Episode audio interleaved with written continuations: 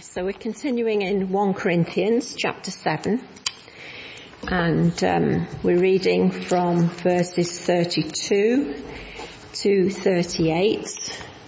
That's page 1149 in the, in the church Bible and in the larger one 1739. So the apostle Paul writing to the church in Corinth writes to them like this. I would like you to be free from concern. An unmarried man is concerned about the Lord's affairs, how he can please the Lord. But a married man is concerned about the affairs of this world, how he can please his wife. And his interests are divided. An unmarried woman or virgin is concerned about the Lord's affairs. Her aim is to be devoted to the Lord in both body and spirit. But a married woman is concerned about the affairs of this world, how she can please her husband. I am saying this for your own good, not to restrict you, but that you may live in a right way in undivided devotion to the Lord. If anyone is worried that he might not be acting honourably towards the virgin he is engaged to, and if his passions are too strong and he feels he ought to marry, he should do as he wants. He is not sinning. They should get married. But the man who has settled the matter in his own mind who is under no compulsion, but has control over his own will, and who has made up his mind not to marry the virgin, this man also does the right thing. So then, he who marries the virgin does right, but he who does not marry her does better. Thank you, Terry. Well, uh, good evening, everyone. It's great to see you. Um, we're going to continue as we've heard in this little series, and I hope and pray it will be uh, helpful to us. Just as we begin, let me pray. I'm going to read a couple of verses from chapter 16 of 1 Corinthians, um, but it just is a wonderful few words that will teach us and help us. So let's pray as we come to God's word. Paul writes at the end of 1 Corinthians, uh, "Be on your guard, stand firm in the faith, be people of courage, be strong, do everything in love." Heavenly Father, we pray that as we come to look at this passage together, that you would be our teacher, that you would uh, speak into our hearts to help us, that we might live lives that honour you. And thank you for your word. Thank you your word is relevant. Thank you that you continue to speak today. And thank you for your promise that the word that goes out from your mouth never returns to you empty, but it always accomplishes what you desire. It always achieves the purpose for which you sent it. So Lord, we ask that through your Spirit you would achieve your purposes in our hearts tonight. Amen. Great. Well, we're continuing. Uh, we're actually going to focus in on uh, 1 Corinthians 7, just the first half of that reading. There's other things in this chapter on singleness, but we're going to focus primarily on the first half of what was just read. I would just say at the start, um, a helpful book that was written nearly 20 years ago now on this subject, um, this uh, chap called Al Hsu, um, I read this nearly 20 years ago when it was first published, and um, it was a. Uh, um, I was quite young then, but I read it and I found it particularly helpful. Um, but if you if you want to grapple with some of these issues a bit more, then I recommend uh, picking up this book. You can have a look at the contents later if you want, but that's a really helpful little read. Um, it's called The Single Issue. Uh, Wellesley's already uh, said where we're going. Uh, we're in part two of a three-week series, uh, taking a little break for a couple of weeks next week and the week after for different reasons.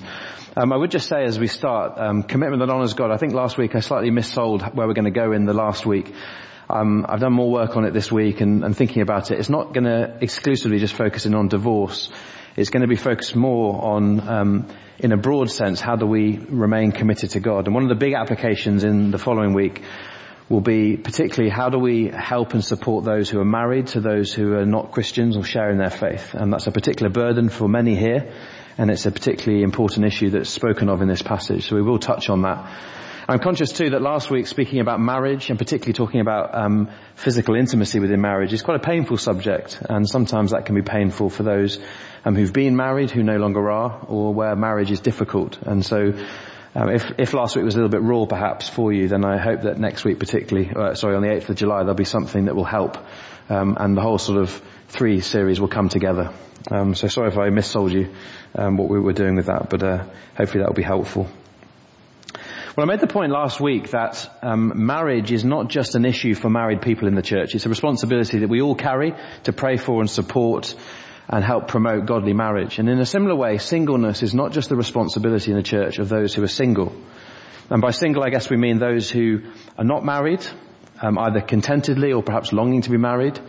Single will be those who once were married and are no longer married because of divorce or perhaps because of being widowed.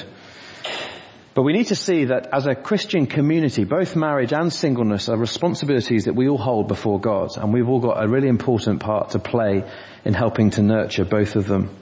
And I hope that as you continue to read and reflect on 1 Corinthians 7, you'll see that the apostle Paul, and therefore God, because it's his word, is both for marriage and for singleness. And we won't play one off against the other. We won't elevate one above the other, but actually Paul speaks positively both about marriage and about singleness. But I want to remind us where we were last week, because remember this was the sort of three things we looked at together, and there were three commitments, being committed to being content in our calling. And that first time, that first point, we looked at verse 17, verse 20 and verse 24, where this repeated word, remain, comes up. Remain. And it was in the sense of being content with where we are in life in our relationship status. So it's teaching us, can I be single and be content?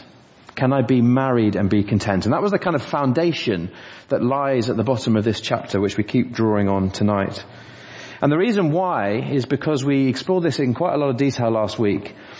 When you and I put our trust in Jesus Christ, our identity is not found as society would find it in our marital status. Our identity is found in who He calls us to be. We're one of His children. And that's absolutely vital. If you remember last week, this little statement I put up on the screen, our calling to Christ. So putting our faith in Jesus, becoming a follower of Him, it eclipses our social situation. So it's more important, it's overarching, but it also transforms our situation. So being a Christian profoundly changes the way that you conduct yourself if you're married, being a Christian should profoundly change the way that you conduct yourself if you are single, so that, and this is where there's commonality, we can serve Christ where we are. And so that foundation that we looked at last week, we need to build on again this week as we come to thinking about a godly devotion of putting Christ first. Um, so I'm going to look at this tonight in three ways. And firstly, I want to look at what Paul does in this passage as he seeks to affirm the gift of singleness. Uh, have a look at verse 7. Paul talks here about each of us has a different gift. Uh, sometimes uh, you might meet a person who is single and longs to be married and they almost make a joke of this game. well I clearly don't have that gift. I'm not content being single. Um, here we mustn't read gift in the sort of subjective sense of feeling, as in, I think I've got this gift or not. Gift here is more in the context of Paul explaining that if you are single or if you are married, that is God's gift to you. And that can be challenging. It can be challenging to you if you're in a difficult marriage. You think, how on earth can this marriage be a gift from God? It can be a real challenge to you if you're single and long to be married. But Paul says each of us has a different gift, and we'll come back to this later. But it's through the gift that we have, through our singleness or through our marriage, that God calls us to serve Him and put Him first.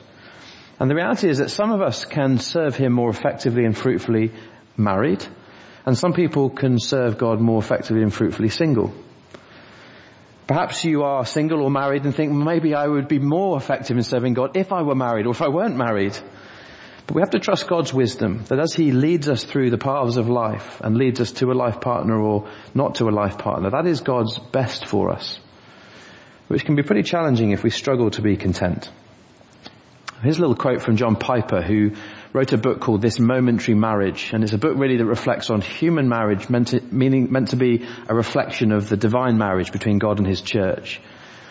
And he said this, marriage and singleness both present us with unique trials and unique opportunities for our sanctification, our preparation for heaven. Sanctification just a Bible word that speaks about us changing on the inside to become more like Christ, bit by bit.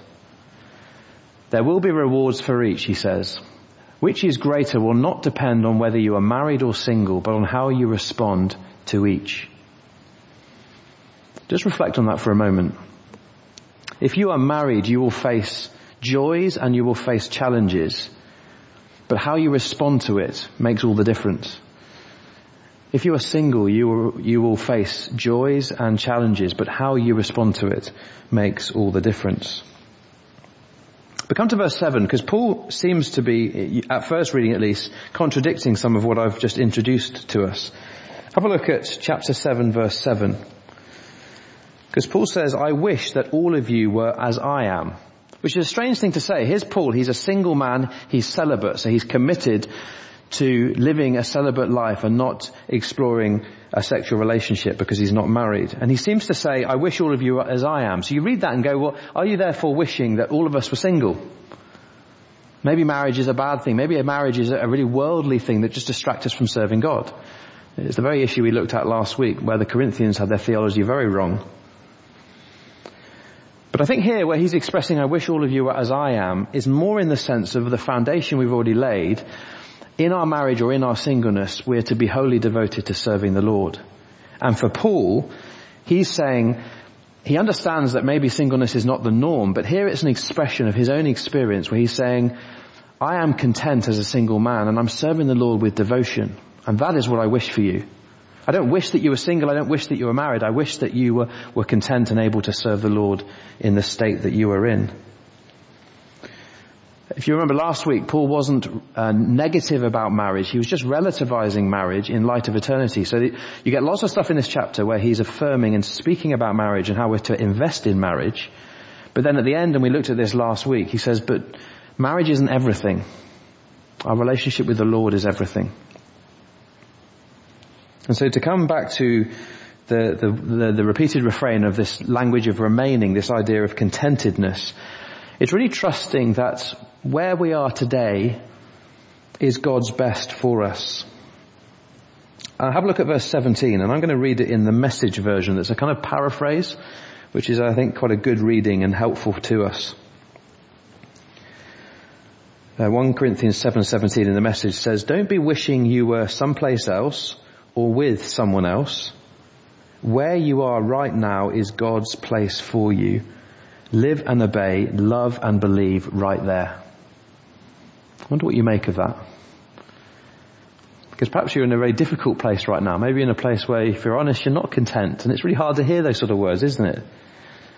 But the Bible is calling us to trust in God and trust in His sovereignty that Sometimes we're in situations that may not be what we would desire, not what we would choose for ourselves, but what are, is best for us. And best here, not necessarily in the sense of happiness or ease of life, but best in the sense of the best place in God's wisdom for us to serve Him.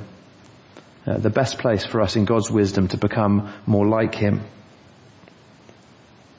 Well, why this call for contentedness? Just jump down to verse 32. This is where uh, what Terry read. He, he says this, I would like you to be free from concern. And then you get this rather puzzling few verses that again seem to be slightly odd. An unmarried man is concerned about the Lord's affairs, how he can please the Lord. But a married man is concerned about the affairs of this world, how he can please his wife. And his interests are divided. An unmarried woman or virgin is concerned about the Lord's affairs. Her aim is to be devoted to the Lord in both body and spirit. But a married man is concerned about the affairs of this world, how she can please her husband. They're puzzling words, aren't they? Because it almost appears here as if if a person were married, then they become very self-indulgent as a husband serves a wife or a wife serves a husband, and it divides their loyalties. And maybe therefore this leads to people thinking, well, maybe Paul is saying marriage is just an unhelpful inconvenience and distraction. But actually, in the wider context, what Paul is really getting at is saying if you are single, just be aware of the realities of marriage. He's not having a downer on marriage, but he's saying the reality is when a person is married, they do have divided loyalties, not in the sense of God as Lord and maybe husband and wife can become Lord, but in the sense that there are lots of legitimate responsibilities that a married man or a married woman has that a single person doesn't have. And so here he's trying to affirm singleness and see that it's a wonderful gift that God gives to us. And the reality is marriage complicates life. I remember when I was not married and I came in from a day's work, you could just sit down in your home if you lived on your own and you could do whatever you wanted. You could eat what you wanted. You could go to bed when you wanted. You could put your washing in the basket if you wanted or not, if you didn't want to, and it didn't matter. One of the, the, the great joys of being single is you can have that freedom that you don't have in marriage. Just in a practical sense when you're married, particularly the first year, you have this great debate. Perhaps if you're married, you remember this. Where are we going to spend our first Christmas? It's not always easy. Marriage does complicate life. It's a wonderful complication in many ways.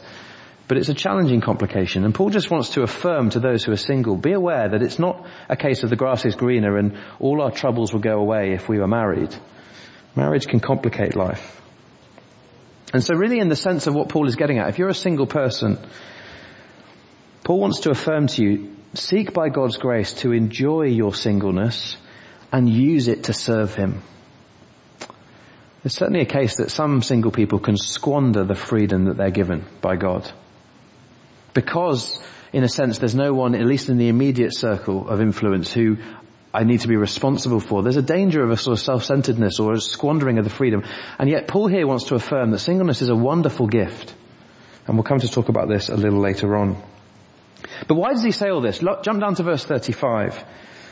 He says, I'm saying this for your own good, not to restrict you, but here we have it again, the foundation, but that you may live in a right way in undivided devotion to the Lord.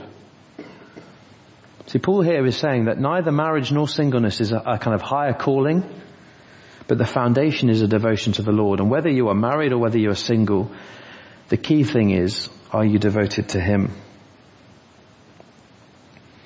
If you're someone who uh, longs to be married and never has been, if you're someone who was married and no longer is, and that's a particularly painful thing to you, uh, just a little warning, it's very possible for us to idolize marriage.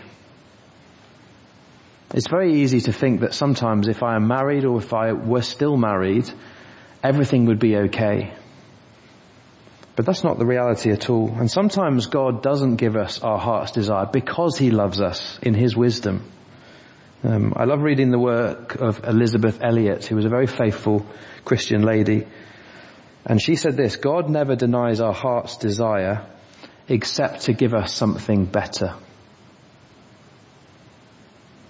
Now maybe you're a person who longs to be married, or maybe you're perhaps past an age where you feel it'll ever be possible to be married. And that can be a really hard thing to hear. But I think it's still a biblical truth that if God has denied something that your heart longs for, it's because He's got something better for you. And sometimes we see what God's best is for us, sometimes we don't see, and that's the wrestling of faith.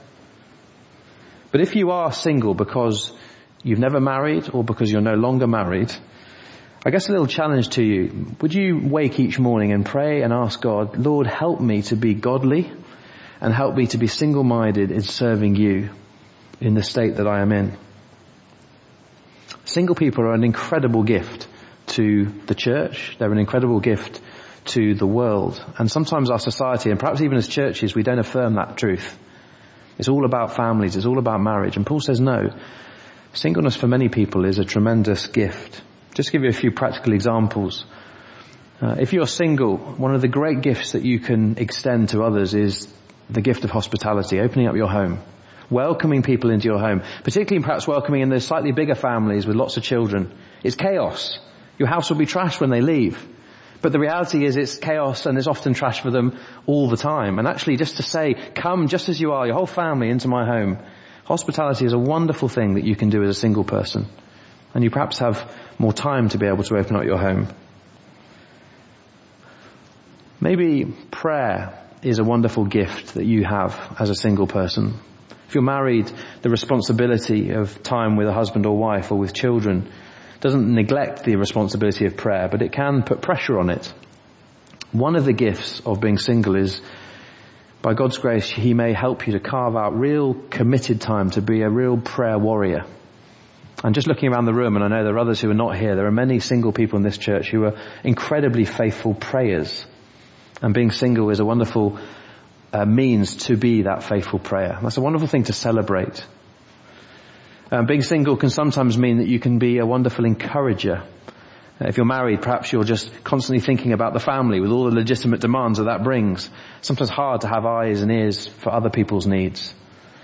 Being single perhaps gives you that opportunity to have a greater awareness of the needs around you and to be a real blessing to those around you who need your help. Uh, babysitting be wonderful if you are a single person who perhaps spends more time in their evenings maybe on your own to offer babysitting and don't charge people. Just say, look, I'll come and sit in your home and you and your wife or you and your husband can go out for a meal, reconnect, have a bit of time out. That's a seriously amazing blessing that a single person can be. And, you know, if you're someone who's got some time and you recognize, actually, I could just read my book or do a bit of work, work at home in the evening or relax, but I could do it in someone else's home, just go to a family and say, can I help you? I'd love to come and babysit and then you can go out for a meal. Uh, it'd be a huge blessing, particularly to couples uh, who have young children. Uh, just a few examples um, to try and affirm the gift of singleness. The second thing that we're going to look at is this question really, which we'll return to at the end. Can I be single and be fulfilled? And to really answer that question, we need to be realistic and aware of the challenges of singleness. I've been helped this week just speaking to one or two in the church who are single and find it difficult at times. Uh, and there's been some helpful insights which are reflected here. Um, if there were a person in our church who is lonely, that would be a real tragedy. It'd be a desperate tragedy, wouldn't it? In a church family, there should not be a single person who is lonely. Just think about it though, if you're married and maybe you take the fact that there's always a person in the home with you for granted, just consider what it might be like for some single people to come home after a difficult day's work and they sit down at the table to eat their evening meal on their own again. Or think about what it's like when a person just wants a shoulder to cry on and there's no one there. That can be a very real and legitimate struggle. Perhaps for someone who's never been married or someone who's lost a spouse, maybe been married many, many years and suddenly going through crisis alone can be a very, very lonely thing. It can be tough. What about this one? And this is more a society fed thing. Some people who are single, who've not ever married perhaps, might say, what's wrong with me? Why have I been left on the shelf? Now that is a narrative fed by our culture. It's not a narrative fed by God, but it's still legitimate all the same. Now, speaking to some of you younger folk particularly, you can be surrounded with friends at school and there's all this obsession, particularly as you get a bit older as teenagers, who's got a boyfriend, who's got a girlfriend. You might feel, well, what's wrong with me because I don't? And there's only a couple of, a few younger folk here today. The real focus I would encourage you if you're younger is to invest in friendships when you're younger. Friendships with boys, friendship with girls. And not necessarily focus too much on exclusive relationships with one. Build a healthy network of friendships with guys and with girls. That's a far better use of your time than worrying about pursuing who's got a boyfriend or girlfriend. Doesn't make you any better. Doesn't make you any more lovable. That's a, a really important thing to remember. What about the struggle of fulfillment? We live in a kind of um, sex-saturated society, in many ways a kind of family-orientated church culture, subculture. And both of them in different ways feed us kind of lies about where we will find fulfillment. Our culture will say that if you're single and celibate, you never have a sexual relationship, you will be unfulfilled. It's a complete lie. Our culture also says sex is a solution to loneliness and the need for intimacy, and that can be a lie too. There are lots of married people who aren't as sexually fulfilled as they would like to be. And it's very true that marriage is not a cure for loneliness. There's some people who are married and lonely, and we're going to talk about that particularly um, in the final talk with those who are married to unbelievers, where there can be a particular spiritual loneliness that can be a real burden that many will carry. And think too of the, the, the, really legitimate temptations that can come with singleness, particularly because we are sexual beings and we have different sexual drives and urges. If you are a person who longs for sexual intimacy, but you're single and want to honour God, living a celibate life, that can be a real challenge. It can be a real burden. But to speak into all those different challenges, I want to encourage us to remember that marriage is a gift, it's not a goal.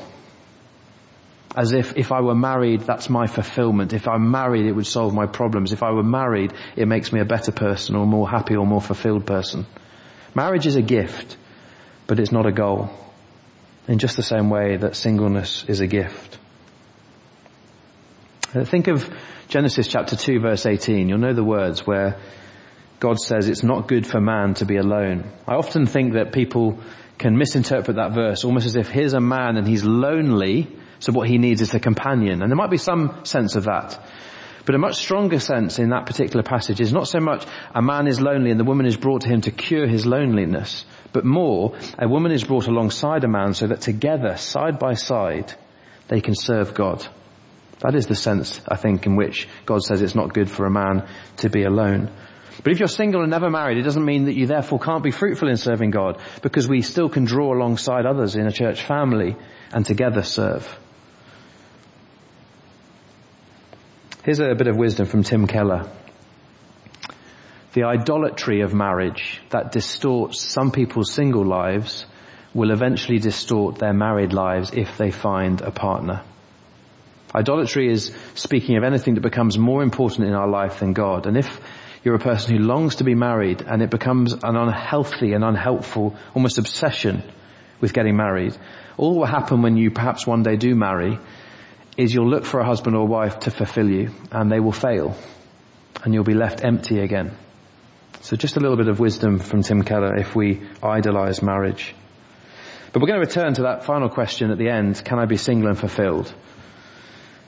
But here's a little challenge to embrace. And I guess there's not very much structure here, and for that I apologize. Just some, I guess, potted examples. Some are particular applications for those who are single, some for those who are married. But actually, different challenges that I'd encourage us all to embrace as we seek to be a community in this church that affirms and supports those who are single.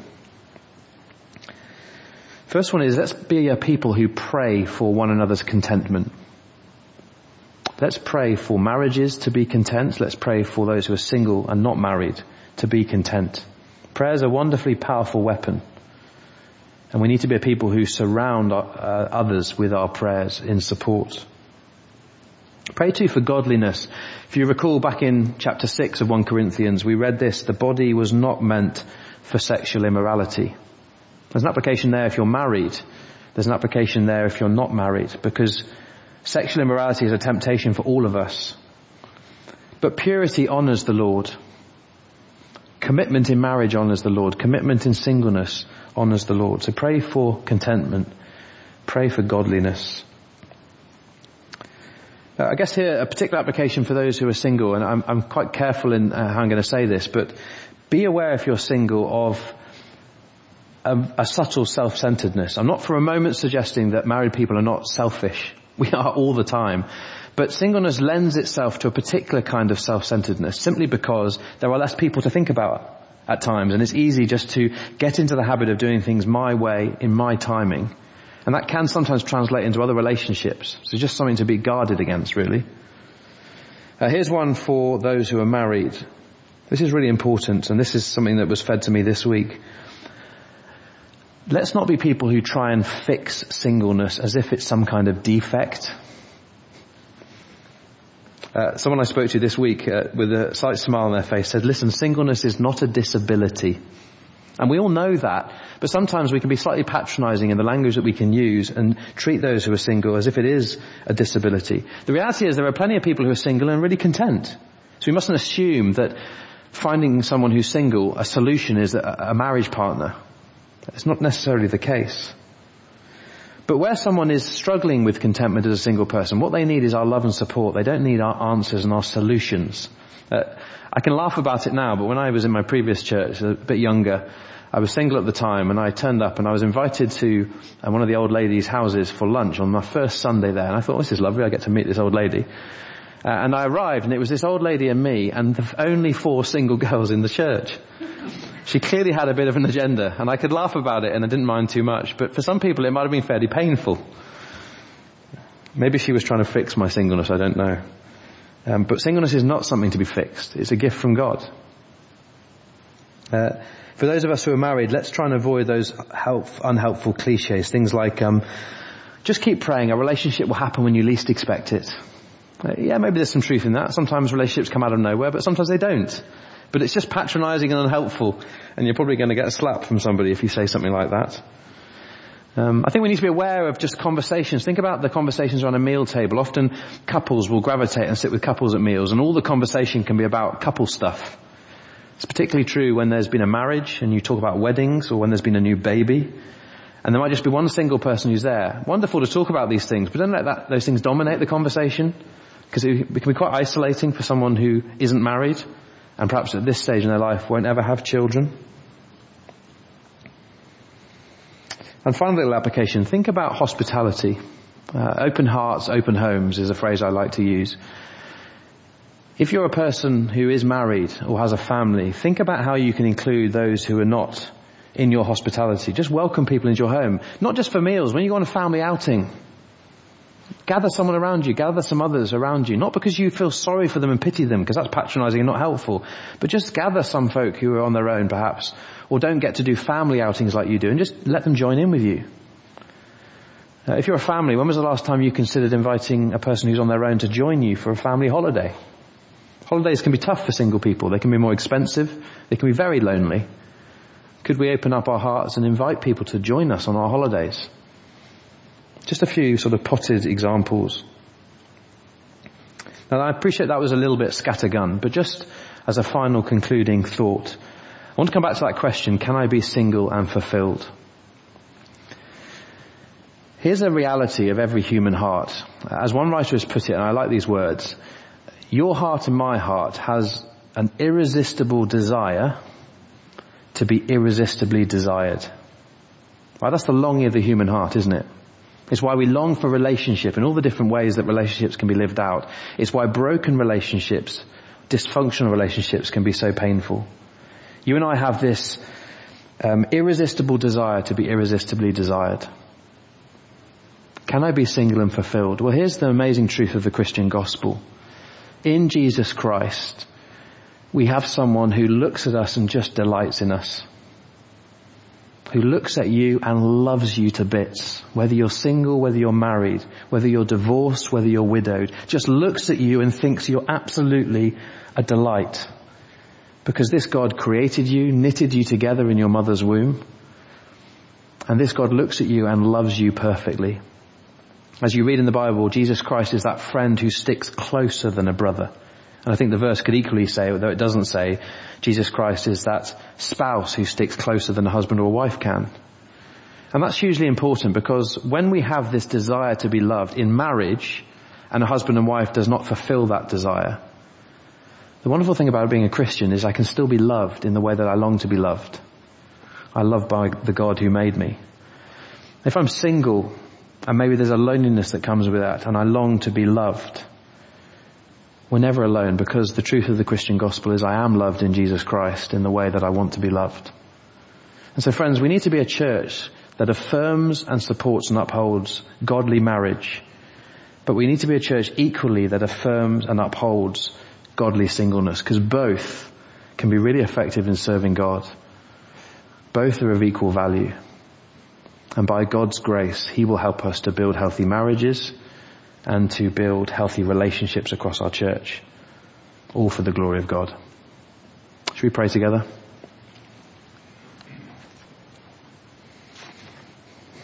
Heavenly Father, there's lots in tonight that we can reflect on, lots of practical things, responsibilities to think through, uh, lots of challenges to perhaps become more aware of, maybe the joy and gift of singleness to be more appreciative of. But I want to specifically pray for the final thought that we had together this evening. Thank you that that irresistible desire we have to be irresistibly desired is found in the gospel in Jesus Christ. Thank you that we're never alone in marriage or in singleness because we're so perfectly loved by the God who made us. Please teach us and help us to find our fulfillment and our satisfaction not in our marital status, but in our relationship with you. Thank you that you're the God who knows us intimately, who loves us perfectly. And please teach us and help us to be people who find our joy, and our identity and our satisfaction in our relationship with you. And Lord, whether we're married or whether we're single, whether a marriage is ended or whether it continues, we pray that you would help us to be individuals and a church family that honors you in our relationships. Help us to be content in the state that we are in. And we pray that you would help us to be a church that lives out our relationships for the glory of Jesus Christ. Amen.